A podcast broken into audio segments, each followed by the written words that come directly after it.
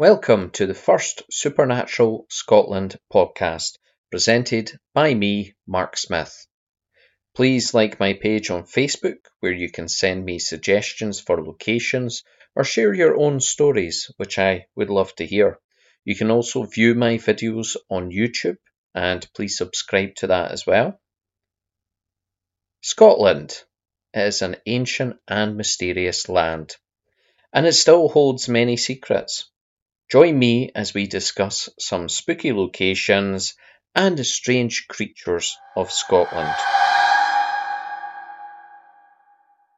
For each podcast, I would like to discuss a couple of locations, and our first location for this episode is at Overtoun Bridge. The Overtoun Bridge is located in Dumbarton. I was planning on filming an episode at the Overtoun Bridge, but what a story to start the podcast with. The bridge was completed in 1895 and holds a dark history. I have no knowledge of any supernatural events at Overtoun House itself, but the bridge has a mystery of its own. Due to the difficulties carriages had gaining access to the property, a bridge was built and completed in 1895. The bridge is a suicide hotspot for dogs, of all things. Dogs have a habit of throwing themselves off the bridge. Explanations have been anything from demonic possession to ghosts to animal sense. Dogs go crazy and they throw themselves off the side. If they do not kill themselves first time, they have been known to run back up and throw themselves off again. Hundreds of dogs have been believed to jump off the bridge, with an estimated 50 to 60 dogs dying. Then, tragically, in 1994, a man threw his very young son to his death from the bridge because he believed his son was an incarnation of the devil. He then attempted suicide. It's very tragic, and mental health is a serious condition, especially now in these troubling times. It is important to talk to someone if you are struggling. Mental health affects everyone at some stage in their life, and it's important we help each other through it. Now, back to the bridge. Do you believe the scientific explanation of it being animal sense, or do you believe a supernatural cause? Might be an idea to leave the dogs at home if you are coming for a visit. Our second location is St Andrew's Cathedral, which is said to be haunted by many spirits. It's a very old place, so the site was one of the largest medieval churches in Scotland. The temple has a dark history and some spooky stories. The White Lady of the Haunted Tower, being one, is said to be the most active ghost in the cathedral. It is said she haunts the graveyard around what is known as the Haunted Tower and the nearby Parapet Walk. It is said she died of a broken heart and has roamed the area ever since. Sightings go back as far as the 1800s. Most avoid the tower after sunset for fear of coming face to face with the lady in white. You may also want to check out the Veiled Nun of the Nun's Walk. It used to be an entrance to the monastery during the years of the plague, many infected would visit the cathedral in hopes of a cure. They would be turned away for fear of infection and die nearby. They say you feel like someone is watching you if you dare visit Nun's Walk. There have been reports of a nun walking down the road carrying a lamp. If you are unlucky enough to be approached by her, she will pull her veil back to show her mangled face. There are many stories of ghosts and hauntings, uh, as I mentioned. in the ancient town of St Andrews. I would suggest visiting St Andrews even if you don't fancy the spooky stuff. It is truly a beautiful place.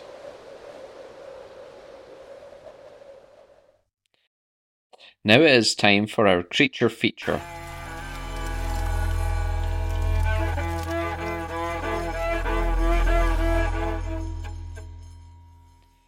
For this episode, we are discussing vampires. Vampires are well known in Scottish history. Our story starts at Annan Castle, which was originally built in the early 12th century by King William the Lion to serve as a stronghold. It was built to guard against invasions crossing from Galloway. It also served to guard the route north to Lothian and Strathclyde. The castle was occupied by Robert the Bruce's father and grandfather. The myths surrounding vampires and the family began with Robert the Bruce's father, Robert de Bruce. The legend goes that the curse begun with a visit by the Archbishop of Armagh in 1138. The Archbishop requested mercy on a wronged man. The Archbishop believed the man to be innocent, but this did not stop the hanging. There are a few different versions of what happened next, but it's fair to say the outcome was a hanging, and the Archbishop was unhappy with that result.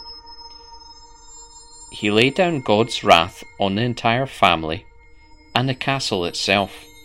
The curse was blamed for any disasters the family faced.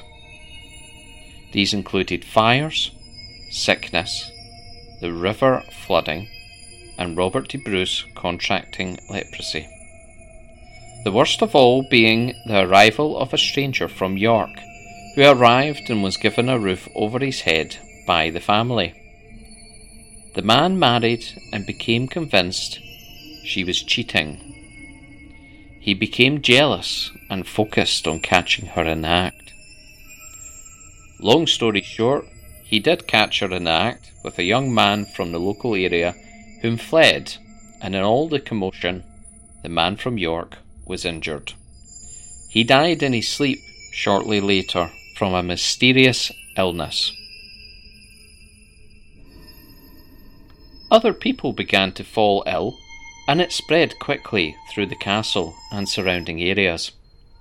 It was claimed the man was seen lurking around the shadows at night, looking pale and gaunt. This would come as quite a shock, given he was dead and buried in the cemetery.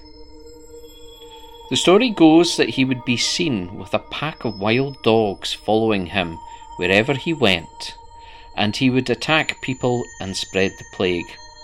It was also claimed he would rise from the grave at night to feed on the blood of those he attacked, and those people would die of the disease soon after. Two brave men whom lost their father to the plague, brought forth by this vampire, decided to hunt him down and destroy him during the sunlight hours. They found the corpse in the graveyard, looking full of blood. As terrifying as this must have been, the men, with revenge in their hearts, attacked the vampire. They struck a blow to the dead body, and its blood ran. They removed the body and dragged it from the village. They built a funeral pile.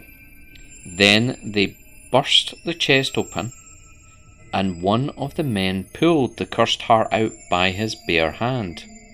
They then burned the body is claimed once the body was destroyed, the pestilence ceased. As they say, fire purifies. This is a very old story from a long time ago. The story never mentions a vampire, however, I believe from this story this was indeed a vampire. Annan Castle is now a complete ruin, and maybe this is a good thing. In 1954, in the Gorbals area of Glasgow, it was rumoured that two local boys had been kidnapped and murdered by a vampire. Police were called to the necropolis when a large group of children were seen armed with weapons and dogs. When the police investigated, the children told them wild stories of a seven foot tall vampire with iron teeth whom stalked the grounds of Glasgow graveyards. No vampire was officially found, but no sightings were reported after the hunt. Did they scare the vampire off, or was this just a group of kids all caught up in a wild story? Well, I hope you've enjoyed the stories on our first podcast. I do plan to do some more, but as I mentioned before, please check out the Facebook page. Uh, you can just search Supernatural Scotland and the same with YouTube.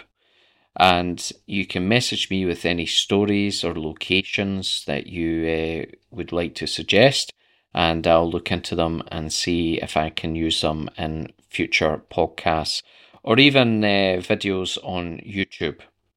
So until next time, goodbye.